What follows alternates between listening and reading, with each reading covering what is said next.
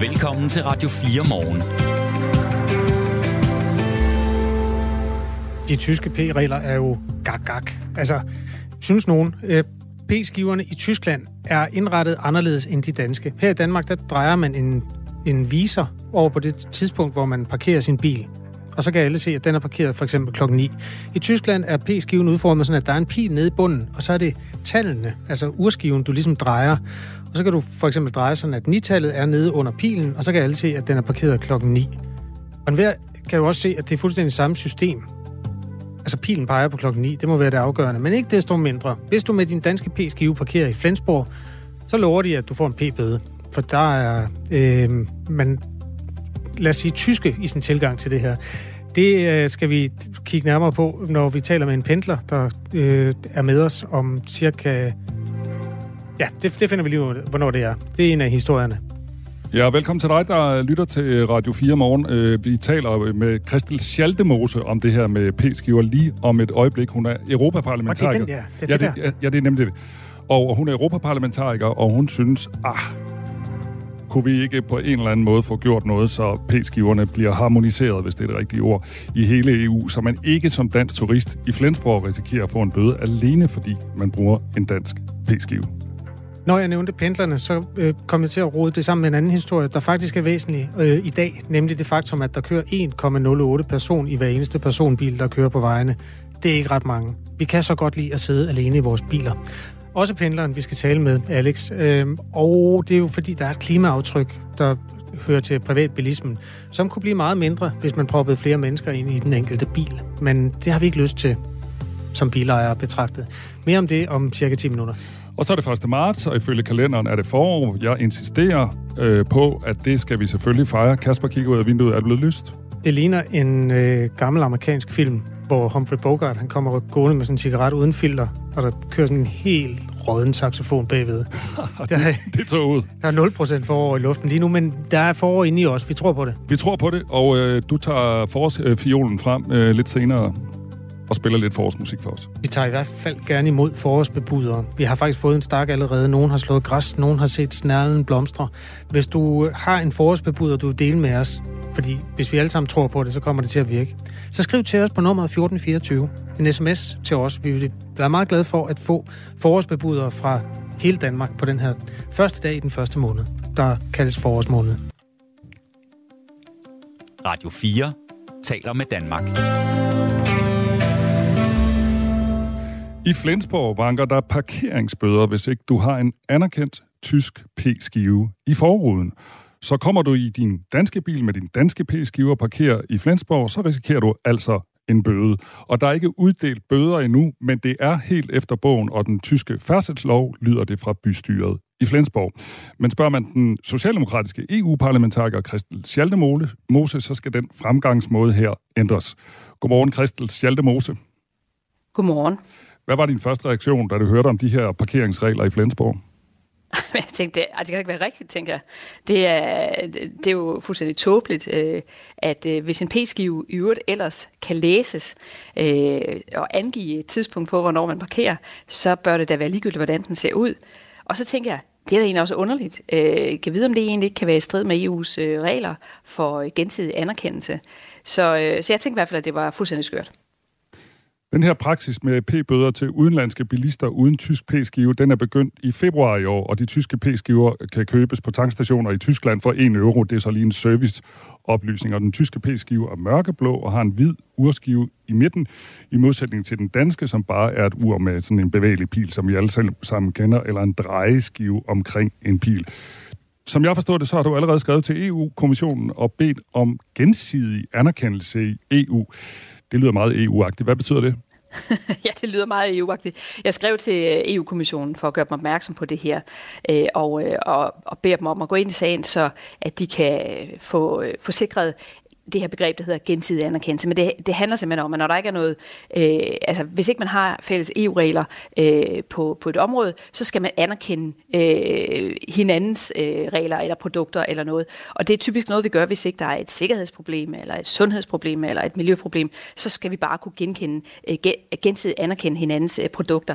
Og her synes jeg jo, at det er helt oplagt, at tyskerne og østrigerne og andre rundt omkring i Europa øh, bør anerkende øh, alle EU-landets øh, p-skiver, så længe de kan læses. Du har skrevet til EU-kommissionen, og så bliver man sådan næsten helt træt inde i kroppen, fordi man tænker, det tager så ni et halvt år, før de svarer. Eller hvordan er det med det?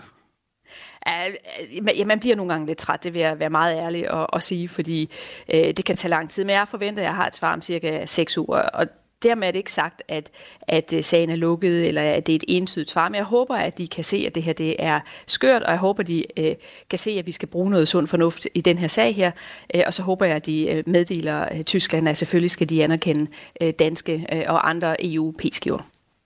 Vi er jo glade for, at du er med, men alligevel, altså en parkeringsbøde i Flensborg, den lyder på 20 euro, det er 150 kroner, det er noget billigere i Danmark.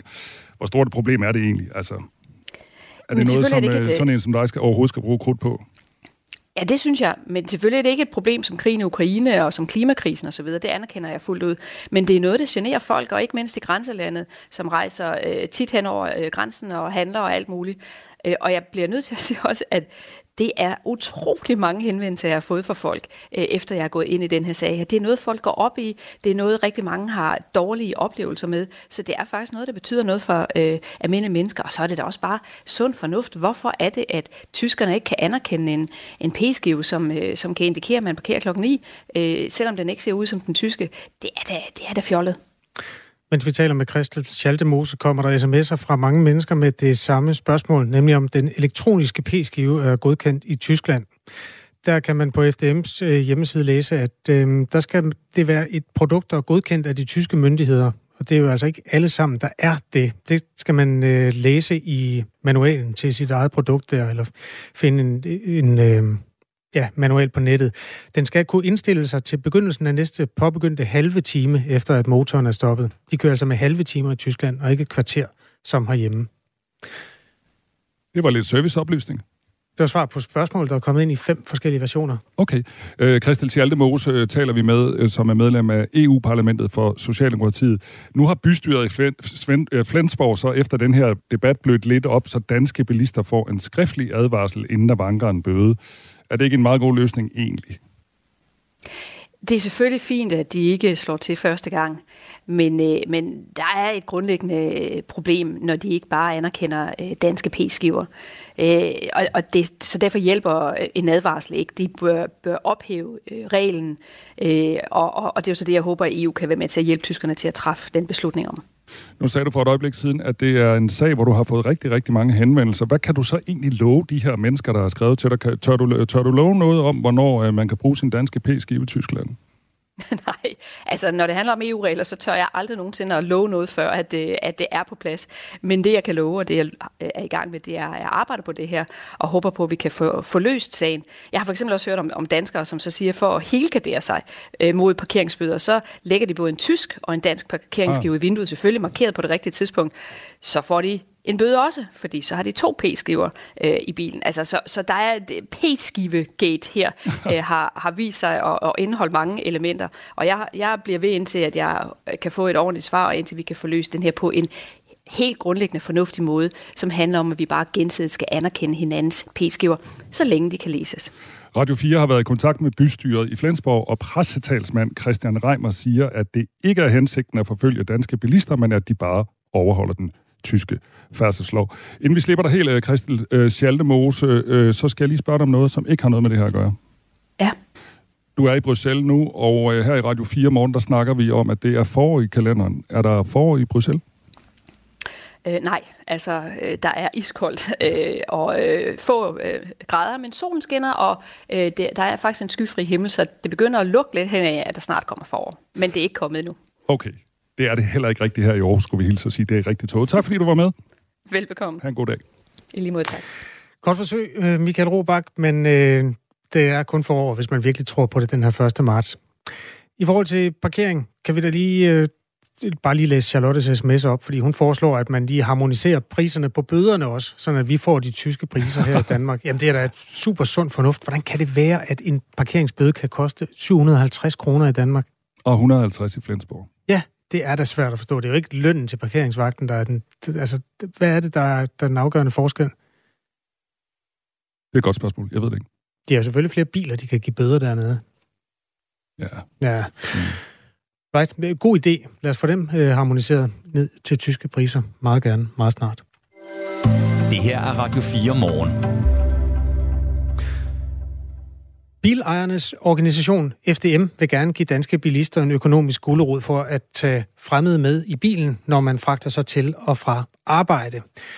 Øh, de peger på en model fra Frankrig, hvor bilisterne blandt andet kan få en godtgørelse for samkørsel på op til 4,5 kroner per kørte kilometer, altså af passagererne, og et engangsbeløb på 750 kroner, når man begynder at køre samkørsel. Så nogle forskellige gulerødder, som I øh, kommer fra det offentlige, og som også indebærer, at man sådan ikke risikerer at få et skattesmæk. Det, som man er op imod på den her front, det er, at øh, knap halvdelen, faktisk 43 procent af danske bilister, foretrækker at køre alene til og fra arbejde. Det er nogle tal fra Vejdirektoratet. Og hvis man tæller sammen, hvad der er af mennesker i de danske biler, så skulle der angiveligt kun være 1,08 person i hver bil. Altså nærmest 9 ud af 10 biler er, rummer kun et menneske. Øh, det er nogle tal, som øh, DR har offentliggjort tidligere. Altså det her, det var så på baggrund af, at øh, Vejdirektoratet har lavet store kampagner for samkørsel, og i øvrigt også, at samkørselsappen GoMore har vundet frem i de seneste år.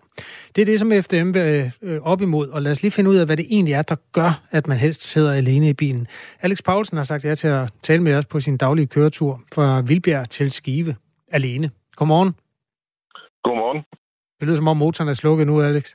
Jamen, det er den. Jeg er holdt ind. Okay, perfekt. tak. Øhm, hvorfor vil du helst køre alene i bilen? Jamen, altså først og fremmest, så er det jo fordi, at øh, jeg nyder det. Og, og hvis jeg ikke gjorde det, så havde jeg jo nok fået en hverdag med mindre transporttid. Men, men faktisk også fordi, at det beroliger mig i en hverdag, hvor der jo ofte er fart på. Øh, den, den biltur her, det er, det er en pause fra mobilen, fra computeren, fra e-mails og beskeder alle mulige steder fra. Øh, og, og derfor er bilturen min tid, og sådan tror jeg, der er mange, der har det. Jeg tror også, det er det, der er forklaring på, at der er øh, så få biler, der har øh, øh, kun en enkelt passager med. Hvis nu vi fandt en drømmepassager til dig, der bare holdt sin kæft, vil det så ødelægge den der alene tid for dig? øhm, nej, det tror jeg ikke. Så det er samtalen, der forstyrrer øh, den der fordybelse og pause, du har brug for? Ja, det er det. Øh, og det øh, og, altså, der er, jo, der er jo dage, hvor, det, hvor jeg godt kan tænde for radioen og nyde det hele dagen, så er der andre dage, hvor der bare skal være fuldstændig ro, når jeg kører. Men det er helt forskelligt. Ja. Øh, og det er ikke noget, det er ikke noget man sådan, jeg sådan kan forudsige på den måde. Du kører 55 km hver dag. Øh, altså, det er hver vej, ikke? Altså 110 km i alt. Ja. Øh, du vil kunne spare omkring 9.500 øh, årligt, og i øvrigt også en masse CO2 hvis du tre gange om ugen tager en anden med i bilen. Det viser en beregner på Vejdirektoratets hjemmeside. Mm. Altså en ting er CO2 og sådan noget, men penge, øh, kan det ikke uh, trække? Altså, man skal aldrig sige aldrig. Og jeg håber da, at uh, det eksempel, du kommer med her, får nogen til at overveje det, fordi jeg kan sagtens se behovet for en ordning som det her, hvor man på en eller anden måde bliver kompenseret for at have flere med. Og hvis man nu er typen, der ikke kan fordrage at køre bil og bare synes, det er spild af tid, så kan det da godt måske bruges til noget at have en passager med. Øh, for mig personligt handler det mere om, hvad den køretur alene har i betydning i min hverdag. Og jeg er jo typen, der elsker at køre bil. Og det er et sted, hvor jeg, øh, hvor jeg lader min batterier op, og det er meget værd for mig. Så hvis jeg skulle sige ja til en passager mod kompensation, så skulle, øh, så skulle hvis jeg skulle sige ja til en passager mod kompensation, mm. så, skulle, så, skulle, så skulle den jo også være, være til, til at føle på. Jeg kan så også høre, at der er noget at komme efter. Så igen, man skal aldrig sige aldrig. Nå, men jeg bliver nødt til også lige gå lidt til det der med mig, mig, mig, Alex, fordi der ja. er også noget klima i det her. 1000 kilo CO2 ja. kunne du spare om året ved at tage den der passager med tre gange om ugen. Hvilke overvejelser har du gjort dig om det klimaaftryk, der er ved at køre alene? Altså, jeg har i hvert fald, øh, jeg har i hvert fald øh, ikke, jeg, jeg, har, jeg har ikke dårlig samvittighed over det klimaaftryk, jeg afsætter. Fordi jeg synes ikke, at den her øh, fornuftige debat, som vi har om det her, Øh, skal reduceres til et spørgsmål om skyld og ansvar min hverdag er, nu engang indrettet sådan, at jeg har brug for en bil for at kunne passe mit arbejde, og samtidig, øh, og, og, og samtidig kunne, kunne nå hjem og være en far for min søn, en han skal puttes. Og på turen mellem de to stationer, der kan jeg nå at trække vejret alle tid for mig selv, så jeg har mere overskud til de mennesker, der regner med mig i det daglige. Det synes jeg også er meget værd. Så det synes jeg ikke, jeg har grund til at være, have sådan en dårlig samvittighed over. Så kan man sige, hvis man, hvis, man, hvis man skal snakke klima, så har coronanedlukningen jo betydet, at den her tur kører jeg måske tre, tre, måske fire gange om ugen, hvor det før i tiden var fem. Så jeg har skam også uh, reduceret mit, uh, mit klimaaftryk.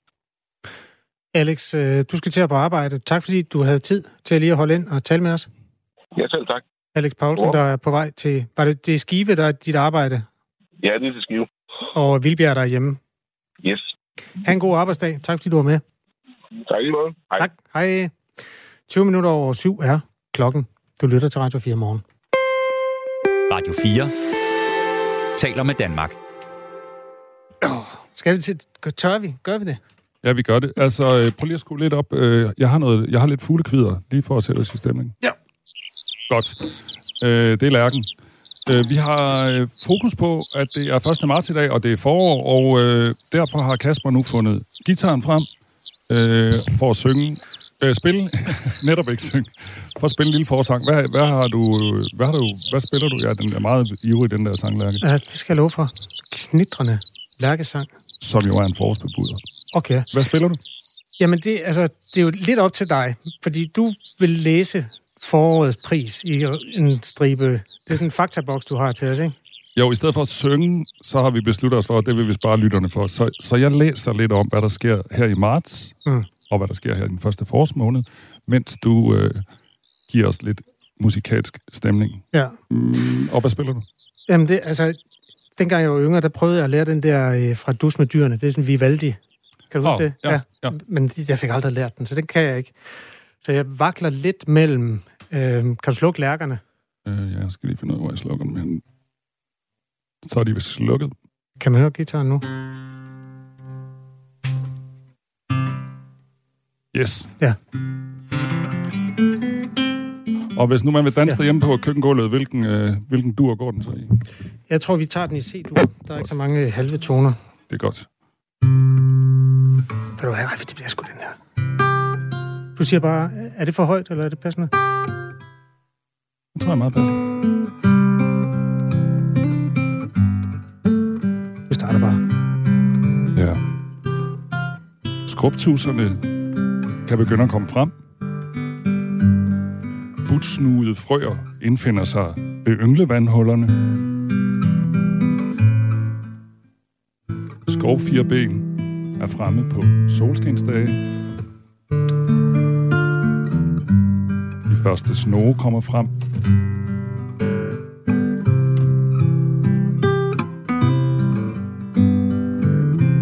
Tyrkerduen kan være i gang med første kul æg. Musvågetrækket begynder. Og gråanden begynder at lægge æg. Stor flagspætte trummer på døde grene for at markere sit territorium. Husgade bygger sin store rede. Sølvmårene kommer til deres kolonier.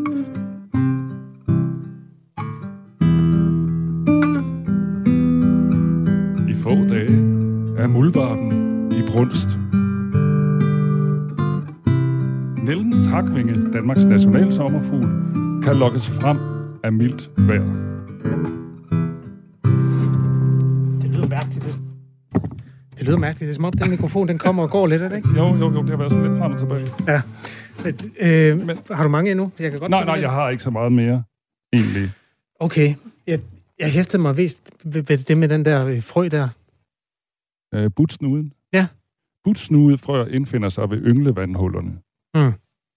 Ja, men altså, jeg, jeg tilstår, jeg, jeg er jo ikke selv... Øh, jeg er jo ikke selv øh, naturvejleder, men det er noget, jeg har fundet på nettet, så du må ikke sådan rigtig spørge ind til det.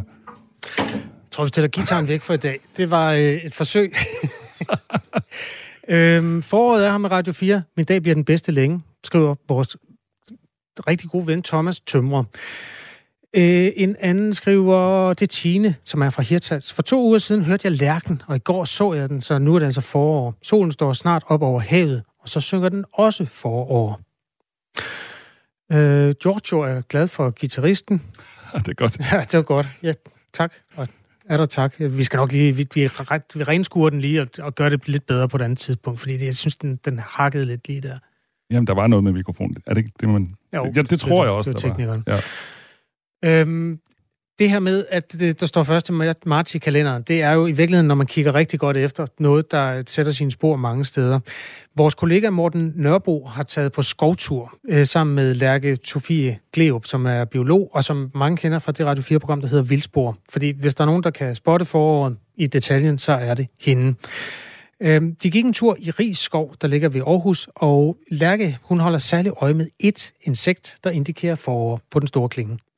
Jeg synes jo altid, det er dejligt at se den første sommerfugl. Der er, på en, der er sådan, som, så er man nået til en grænse for, at nu, nu vender vi nok forhåbentlig ikke tilbage til vinter. Det kan man jo stadigvæk godt. Vi kan jo godt have sne og kulde langt hen i foråret. Men jeg synes virkelig, det her med, at de første sommerfugle kommer, det er, det er altid sådan en ekstra rar ting. Og øh, som sagt, så er de, altså først, de første sommerfugle er blevet set allerede, så øh, man kan godt komme ud og holde øje.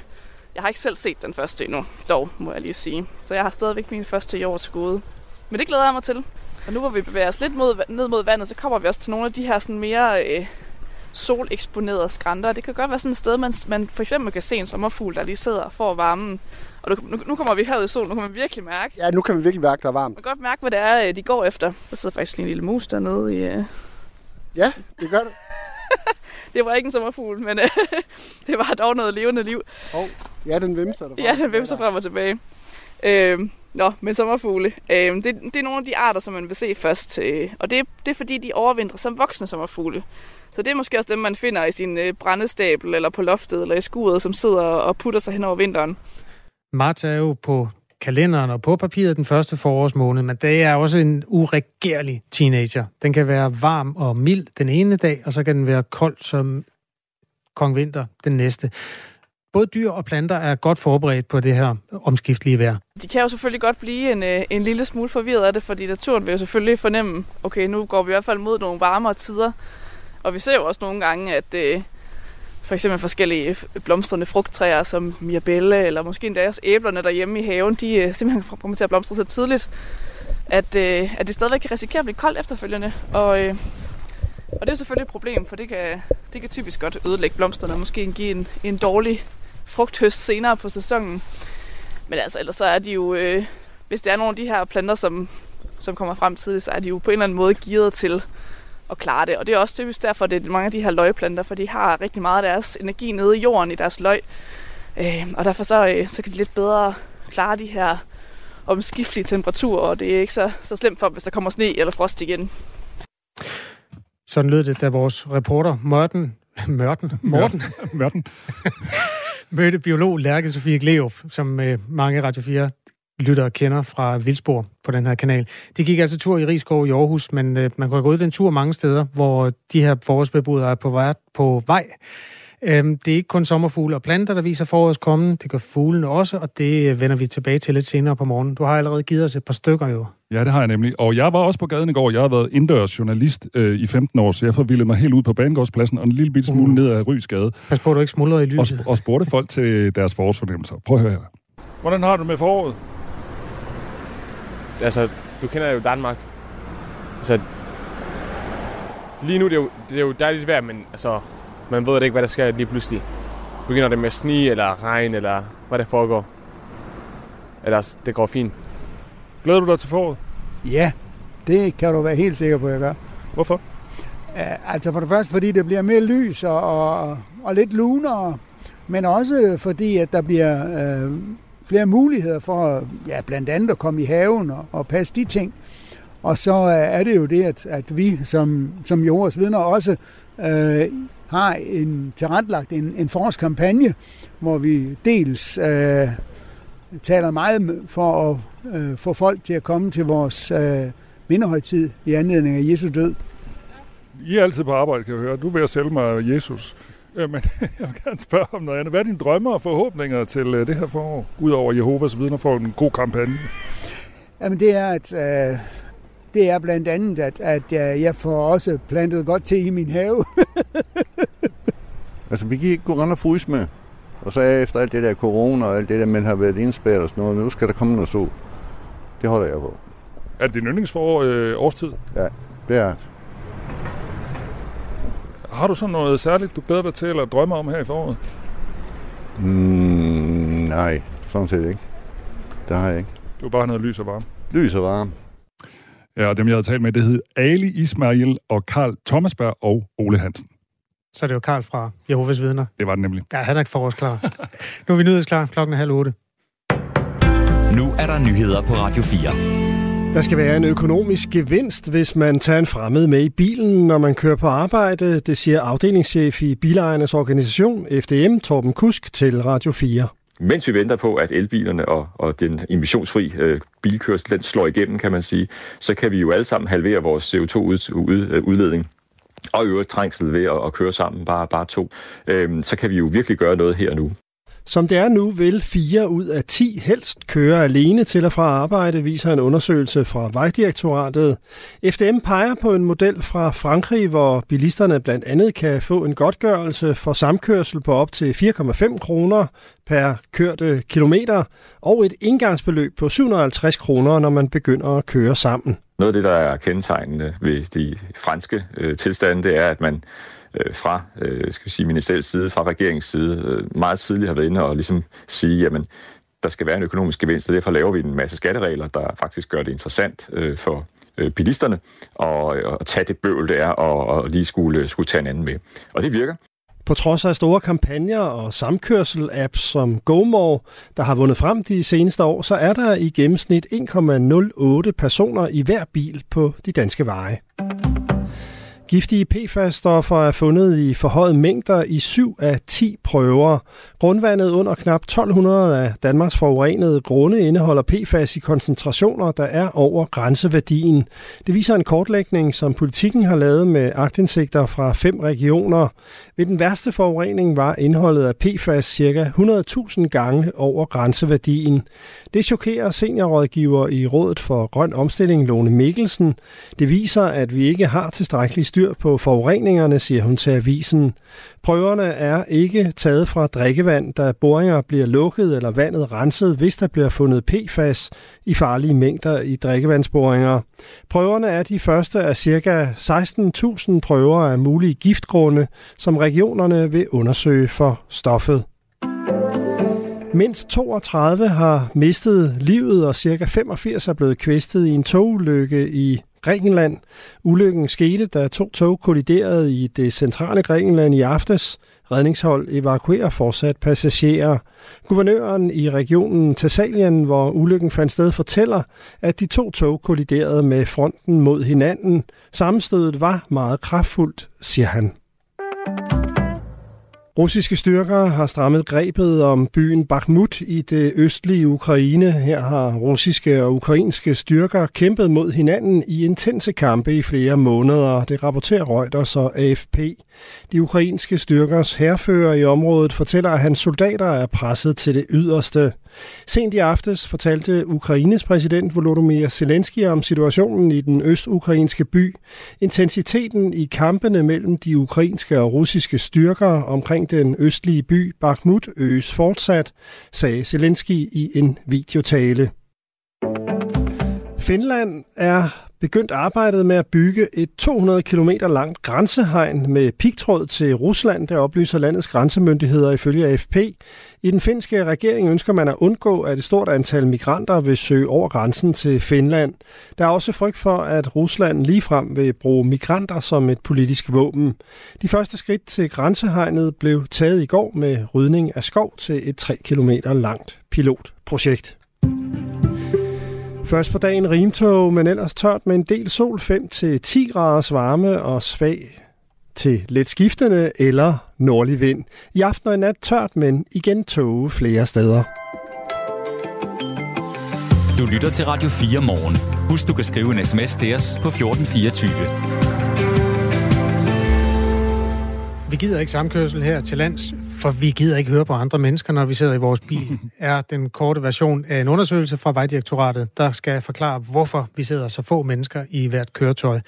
Det ønsker Forenede Danske Motorvejere, FDM, at gøre noget ved, og det er et udspil, de er kommet med, der skal gøre det mere attraktivt at tage medpassagerer med, når man kører fra A til B på vej til arbejde og hjem igen. Transportminister Thomas Danielsen får lov at svare på det om 10 minutter. Og så binder vi måske øh, lige om et øjeblik øh, en sløjfe på Stor Bededag. Den blev jo sådan set afskaffet i går. Tak fordi du lytter til Radio 4 morgen her i studiet. Er det Kasper Harbo og Michael Robach. Radio 4 taler med Danmark. Stor bededag er fortid som helligdag fra 2024. Nu er afstemningen sluttet, og der er 95 for og 68 imod. Lovforslaget er vedtaget og vil nu blive sendt til statsministeren. Sådan lød det altså i Folketinget i går. 95 stemmer for, 68 imod, og det endte med at blive en øh, halvlang dag i Folketingssalen, hvor særligt partierne, der er imod afskaffelsen, indtog talerstolen, blandt andet SF's Carsten Hønge. Stop tyven! Stop tyven! Det råber lønmodtagere over hele landet. Og her står jeg med næsten en halv million underskrifter, der dokumenterer, at regeringen er på kollisionskurs med befolkningen. Selvom forslaget, øh, forslaget altså er vedtaget, så er det ikke helt slut endnu, i hvert fald ikke på papiret. Enhedslisten, Dansk Folkeparti, Alternativet og Nye Borgerlige har krævet en folkeafstemning om afskaffelsen, og det kræver altså 60 mandater, hvis man vil have sådan en folkeafstemning. De fire partier har til sammen 26, men på talerstolen i går, der sagde Danmarksdemokraternes formand Inger Støjberg, at partiet ikke kommer til at stå i vejen for en folkeafstemning. Diskussionen om folkeafstemning har fyldt meget op til, og det har den også her øh, i dag. Og derfor så kan, vi også, kan jeg også afslutningsvis sige, at øh, vi fra Danmarksdemokraternes side, i lyset af regeringens manglende vilje til at søge kompromis og manglende vilje til at lytte til ikke bare oppositionen, men jo fagbevægelsen, kirken, økonomer, så Øh, vil øh, vi ikke sætte os i vejen, vi vil ikke stille os i vejen for en eventuel øh, folkeafstemning, hvis der måtte manifestere sig et flertal her i Folketinget for det. Men Danmarksdemokraternes støtte er der nu 40 mandater for en folkeafstemning, og partierne har ifølge grundloven indtil fredag til at skaffe de sidste 20. Oppositionen kæmper altså til det sidste, men ifølge vores øh, politiske redaktør her på Radio 4, Thomas Larsen, så er det tvivlsomt, om vi skal til folkeafstemning. Det, der er realiteten, når vi kigger på oppositionspartierne, det er netop, at de ikke har kunne blive enige om øh, at, øh, at sætte sådan for alvor hårdt mod hårdt, og så udløse en folkeafstemning vendt mod øh, regeringen. Og selvom Støjberg kommer med den her melding i løbet af, af i dag her, som hun, hun er kommet med, øh, så kommer den ikke til at ændre på, på hvor øh, positionerne står nu. Og det er ikke kun oppositionen, der har kæmpet hårdt for at bevare Stor Bededag. Fagbevægelsen har blandt andet indsamlet 450.000 underskrifter mod afskaffelsen af helligdagen, og har opfordret, ligesom de her partier, spørg- øh, opfordret til, at spørgsmålet kommer til folkeafstemning. Og alle regeringspartier har taget et slag i meningsmålingerne, øh, siden forslaget blev præsenteret. De er altså gået tilbage alle sammen i de seneste meningsmålinger.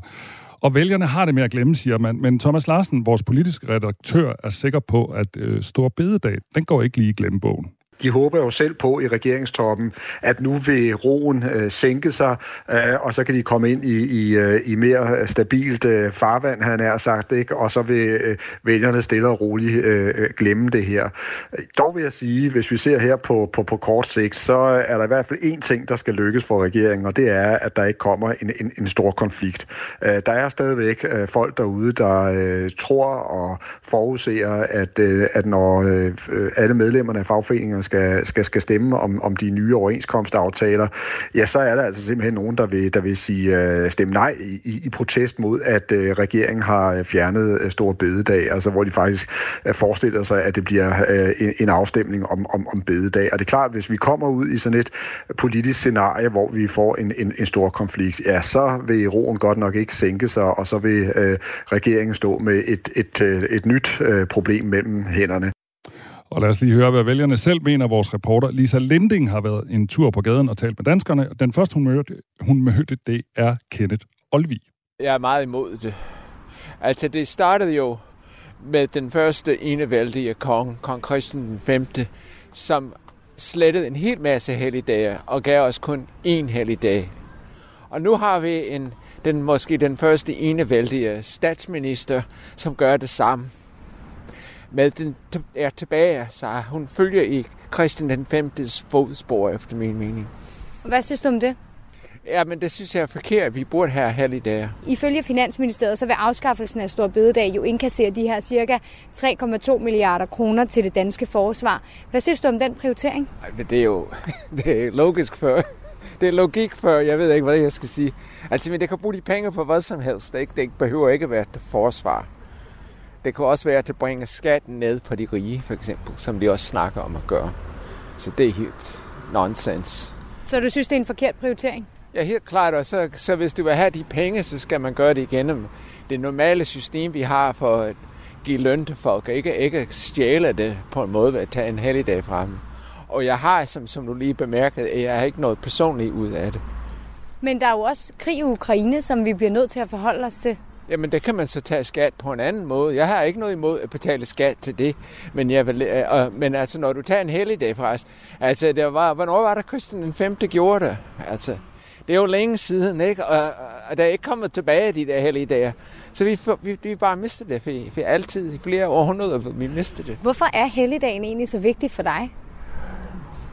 Fordi det er det alle for, og hvor man kan fejre et eller andet sammen. For eksempel øh, øh, den dag, vi snakker om, den, den øh, er en dag, hvor mange bruger til øh, konfirmationer og, og den slags ting, som er ligesom udenom det normale økonomiske system, men betyder meget. For folk samles, og de fejres og, og sådan nogle ting. Det kan man kun gøre, når man har sådan nogle helligdage. Fordi de andre helligdage får vi alt muligt tidspunkter. Det er ikke alle, der har den samme dag. Flere partier i Folketinget og fagbevægelsen, der har kæmpet for, at det her det skulle blive til en folkeafstemning. Ja. Det bliver det jo ikke nu. Hvad Nej. siger du til det? Det er forkert. Det burde blive til en folkeafstemning. Det vil, det vil være det demokratisk, når det er noget, der går ud over os alle sammen. Det er ikke bare sådan et økonomisk dispensation. Hvorfor mener du, det burde blive en folkeafstemning i stedet? Ja, fordi det er den mest demokratiske måde at tage det på. Jeg hedder Siv Christine Sofia Abs Nielsen, og øh, jeg går på G4 Gymnasium i 3.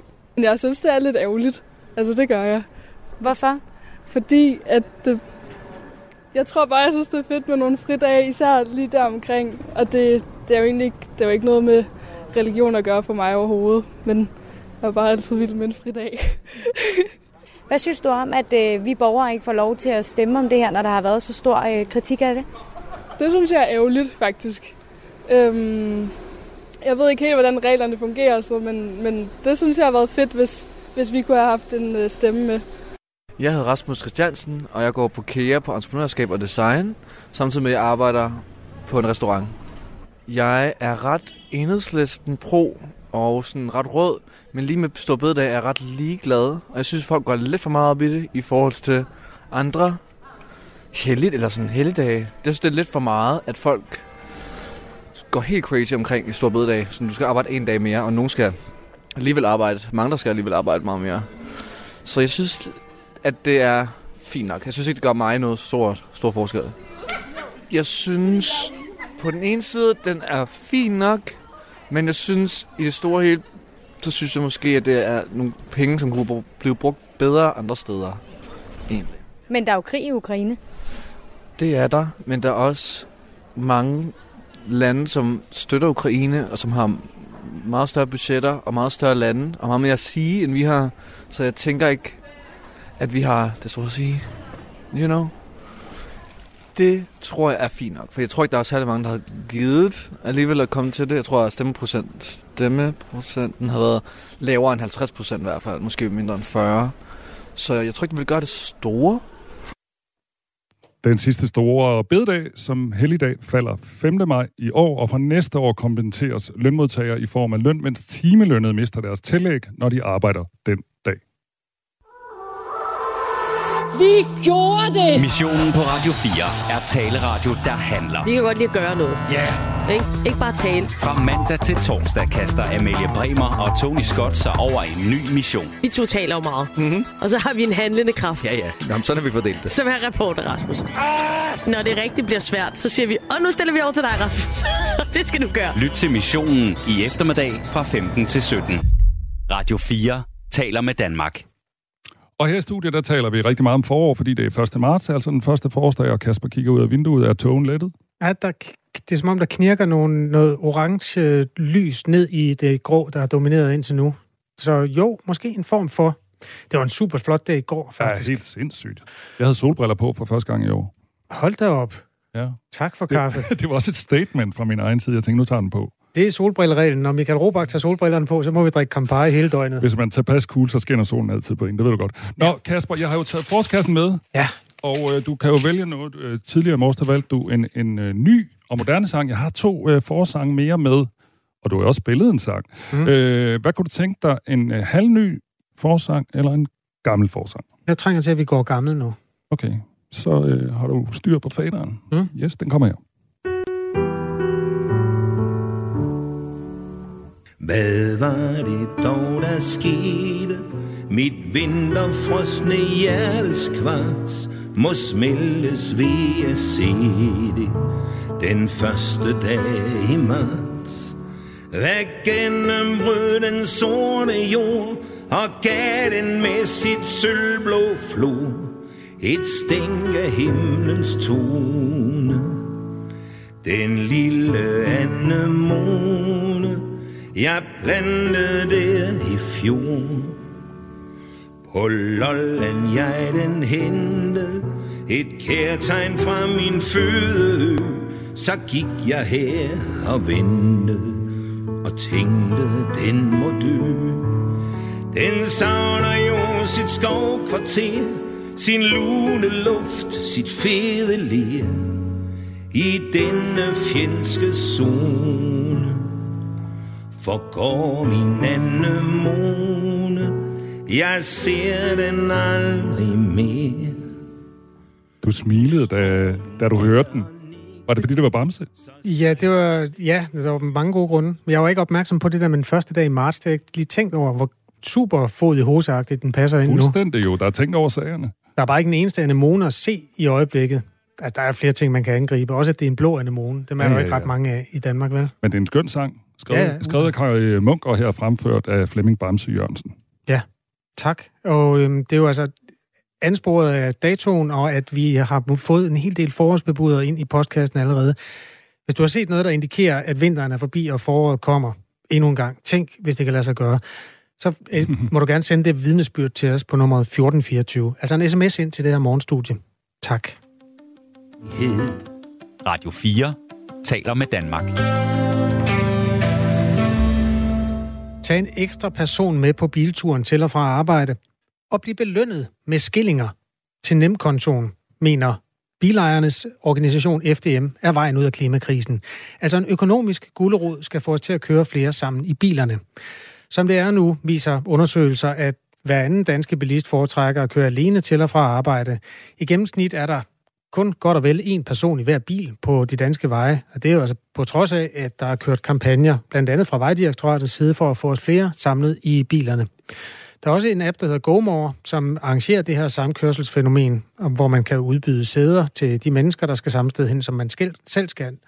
Og den har jo vundet meget frem i de seneste år. Men ikke desto mindre er der stadig rigtig meget at hente på klimakontoen ved at få flere mennesker ind i hver enkelt bil, mener man hos FDM. Mens vi venter på, at elbilerne og, og den emissionsfri øh, bilkørsel den slår igennem, kan man sige, så kan vi jo alle sammen halvere vores CO2-udledning. Øh, og i øvrigt trængsel ved at, at køre sammen, bare, bare to, øh, ved vi skifter øh, to fossilbiler ud med en, eller to fossilbiler ud med øh, en elbil eller noget, øh, så kan vi jo virkelig gøre noget her nu. Torben Kusk her er afdelingschef hos FDM. Thomas Danielsen er transportminister hos øh, Venstre. Godmorgen. Godmorgen. Hvordan kommer du selv på arbejde om morgenen? Hvor mange er I i bilen? Uh, der er en, uh, altså lige sådan en morgen som vi i dag, så er der en uh, ministerchauffør og så mig selv. Øh, men altså det er klart, at, øh, at øh, langt de fleste strækninger, der er der jo ministersekretær eller alt muligt andet med af fagpersonale. Så vi kører selvfølgelig sammen, hvis vi skal det samme sted, øh, og ikke hver for sig. Nu er du en lidt atypisk bilist ved det, at du har fået en øh, ministerbil og tilhørende chauffør, men sådan førhen, hvordan havde du det med at køre alene i bilen? Altså synes du, det var den der tiltrængte pause, eller kunne du egentlig godt være blevet lokket til at tage nogen med i klimaets og måske også økonomiens navn? Jamen altså, der må jeg være ærlig at sige, at, øh, at øh, langt, langt de fleste øh, gange, så kører jeg jo selv. Hvis jeg ikke tager den kollektive transport, som vi kender i traditionel forstand, og det er jo faktisk det, som der så også er øh, problemet, at det er der mange andre, der også gør. Øh, fordi at, øh, at der er både nogle gevinster for pengepunkten og for klimaet, hvis vi kører sammen. Men vi har rent faktisk også dele af landet, hvor den kollektive transport ikke slår til. Øh, øh, og det er først der, hvor jeg selv har brugt sammenkørsel. Øh, det har jo øh, været sådan som den anden løsning, hvis nu, at, øh, at jeg kom for sent til en by, hvor at, at toget så ikke kunne køre mig hjem eller et eller andet, så, så, så har jeg kigget på, når, hvad er der af samkørselsmuligheder. Og så er det rent faktisk vist sig, at nå ja, det, det var faktisk øh, mindst lige så godt. Thomas Danielsen er altså transportminister og positiv over for samkørsel, hvad rigtig mange er. Øhm, i har jo ikke nævnt det i et ord i jeres regeringsgrundlag. Hvor meget fylder det i jeres regeringsarbejde at få fremmet samkørsel blandt bilister? Jamen, det fylder en hel del. Altså, det, som jeg kommer til at, at gøre, det er jo at nedsætte en øh, ekspertgruppe, som øh, krøllede hjerner skal prøve at kigge på, hvordan kan vi øh, befordre os, både på tværs af landet, men også ud øh, øh, regionalt øh, på, på bedre vis. Og vi kan jo sætte alle de busser ind, vi vil, øh, men vi kommer jo aldrig til at kunne betale os fra at dække hele Danmark af. Og i det øje der kommer samkørsel jo ind øh, i billedet som en, en stærk faktor, som jeg tror, vi skal øh, satse på. Så øh, det er den ene del, og den anden del, det er, at vi lige har bevilget 40 millioner kroner til en øh, udvikling af en app, øh, som øh, skal være med til, at når du går ind og kigger på rejseplanen, jamen så kan du jo finde alt al den traditionelle kollektive trafik, men den app skal i fremtiden være en app, hvor man både kan se rejseplanen, men også købe billetter, men derudover skal den også kunne linke en videre til et elløbehjul eller en samkørselsordning, eller hvad ved jeg. Det er i hvert fald øh, ambitionen. Øh, så øh, der er ingen tvivl om, at, at det kan være øh, positivt for måden, vi kan befordre os på, øh, men det er tilgængeligheden, som øh, jeg tror, der er en, øh, en udfordring i dag. Øhm, tilgængeligheden, det kommer jo lidt an på, hvordan man ser på det, fordi der kører altså en hel masse biler rundt med et menneske i. Så det, pladserne i bilen er der jo, og der er jo tydeligvis også mennesker, der skal fra A til B, men der er en indstilling, som man måske skal arbejde med. Jeg talte med Alex lidt tidligere, som kører over 50 km til arbejde hver dag. Han siger, at han har brug for pausen, og han kan ikke rigtig overskue at have andre mennesker i sin bil.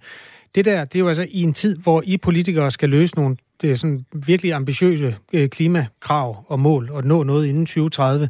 Der er så meget at hente på det her felt, og ikke desto mindre, så har vi en befolkning, som bare ikke har lyst, øh, tyder meget på. FDM mener, at der skal øh, klingende mønt til, Torben Kusk, han påpeger blandt andet, at man i Frankrig har gjort det mere attraktivt økonomisk at tilbyde pladser i sin bil til andre, der skal samme vej. Først og fremmest har jeg nogle ret klare, enkle regler, øh, men man, man, man kan meget let øh, finde ud af, hvor meget må man egentlig tage sådan, øh, i betaling fra sin passager, uden det bliver skattepligtigt. Og det er et ret højt beløb på øh, ja, øh, 4 kroner og 4,45 øre per kilometer, man egentlig man gerne må få fra passageren, før det er skattepligtigt. Derudover så er det sådan, at øh, trafikselskaberne, de må i Frankrig godt øh, hjælpe til øh, og, og, og faktisk give et kontant tilskud til chaufføren. Og endelig er der nogle regler for, at virksomheder i Frankrig, de skal lave sådan en slags øh, klimaregnskab for deres medarbejdere, hvordan de, de bevæger sig til og fra arbejde. Og i forbindelse med det klimaregnskab, så har de også en, en, en mulighed rent skattemæssigt for at og skal vi sige, hjælpe medarbejderne øh, til grønnere transport. Den nemmeste frugt at plukke af dem her, øh, Thomas Danielsen, det er det der med skatten. Altså at sige en gang for alle, det koster ikke noget i skat, hvis du tager mennesker med fra A til B. Hvordan har du det med den idé? Jamen, øh, den er jeg helt åben over for, fordi at øh, der er ingen tvivl om, at øh, den økonomiske gulderåd, den øh, selvfølgelig øh, vil have en effekt. Det har den jo i hvert fald på, på stort set alle andre områder. Så, så selvfølgelig skal det være både let, og det skal være øh, attraktivt øh, at øh, køre sammen. Øh, og, og derfor så er det noget af det, som jeg også kigger på. Ligesom jeg kigger på, skal trafikselskaberne have mulighed for at medfinansiere sammenkørsel, som du nævner fra øh, Frankrig, eksemplet af. Øh, det kræver noget ændring i lovgivningen osv., men det er noget af det, hvor vi er i gang med sådan et 360-graders eftersyn øh, i øjeblikket, og, og vi kommer til at nedsætte den her ekspertgruppe øh, i løbet af de næste par måneder, er min forventning, øh, som også kan være med til at komme med inputs og idéer til, øh, hvordan vi kan udvikle det her i en positiv retning. For du er helt ret, at, at øh, de øh, biler, der kun kan rundt med én chauffør, dem er der mange af. Øh, men igen, så... Øh, vil jeg henvise til tilgængeligheden for, for den, der så opsøger et lift. Det skal være nemt, og det skal også være nemt at tilbyde et lift.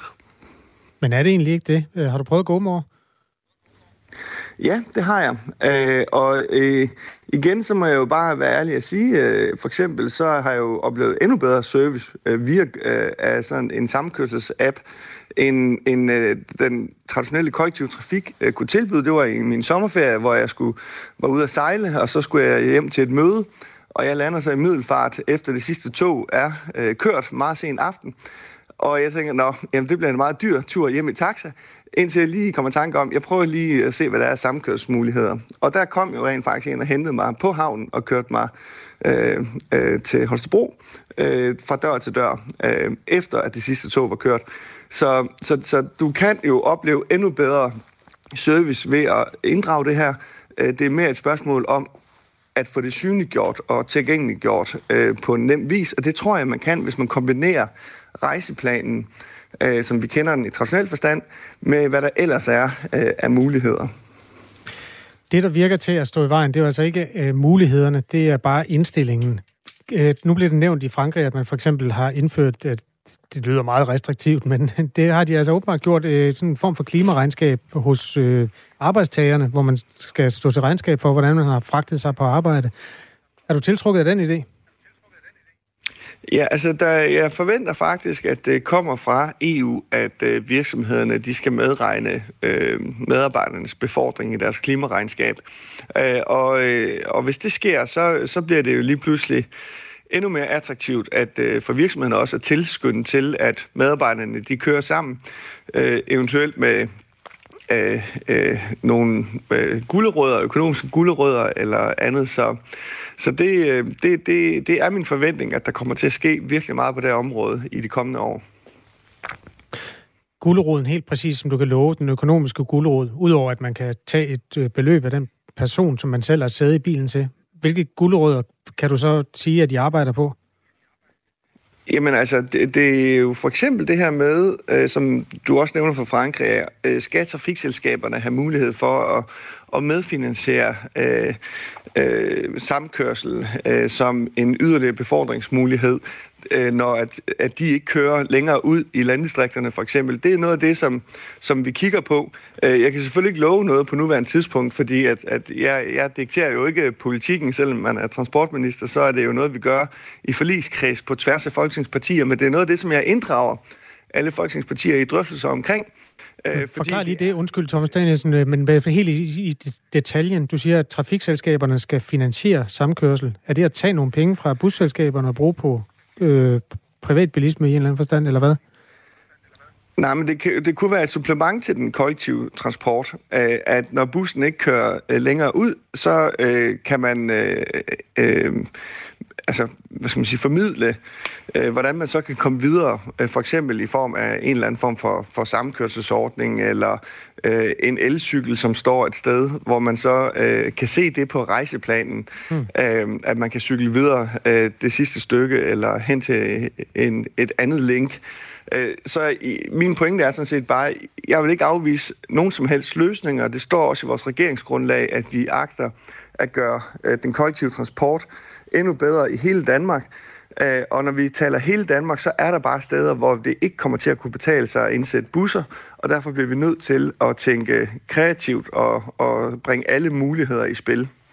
Hvis man gør samkørsel skattefri, risikerer man så ikke at undergrave almindelig taxikørsel, buskørsel osv., øh, spørger en lytter, som altså mener, at man risikerer at lave sådan en pirattaxaordning med offentlig velsignelse. Hvordan vil du forhindre det, Thomas Danielsen, når man først åbner alle øh, sluser for det her? Jamen, øh, det, det er jo klart, at, øh, at, at man godt kan have den frygt, men altså, jeg vil også sige, at vi har jo dele af Danmark, hvor man i hvert fald ikke udkonkurrerer noget. Vi har helt konkret en udfordring på vores, øh, i vores ø-samfund, hvor man i dag har en, i min optik, alt for rigid lovgivning. Så skal du køre taxakørsel øh, på en ø, så skal du stadigvæk have en vognmandslicens, sædeføler og taxameter og så videre. Og det vil sige, at der er ikke nogen, der kører taxakørsel på anhold, for eksempel. Øh, og, og det gør jo så, at man bør lave nogle, nogle andre regler øh, for anholdt, fordi det kunne være, at det så var præsten, eller havnefoden, eller andre, som skulle forestå øh, det som en lille bibeskæftigelse. Men det er klart, at hvis man stiller så store krav til indretningen af taxakørsel for eksempel, øh, som man gør i dag, jamen så øh, foregår der bare ikke taxakørsel. Så må man øh, undvære det. Og, og regeringens ambition er, at vi skal sikre endnu bedre mulighed for at befordre os. Er der nogle regler, der står i vejen for det, så bliver vi nødt til at kigge på dem. Præsten på anhold, det er Christian Ditlev Jensen, er det ikke? Eller er han stoppet? Det kan jeg ikke engang huske. Det er også lige meget, Thomas Daniel. Den tager du bare med ham. svar på. det er. Tak fordi jeg du var med. heller ikke, han skal gøre det. Nej, okay, det er bare et forslag. Øhm, Thomas. Danielsen er altså transportminister fra Venstre, øh, PT med chauffør, og dermed kører de flere i bilen i en eller anden forstand. Det er det, der er målet med det her, at få flere proppet ind i bilerne. Det kommer vi til at følge op på, når ekspertgruppen arbejder videre med muligheden for at gøre det mere attraktivt. Og nu er blevet, øh, klokken blevet 8, og vi skal høre fra Henrik Møring.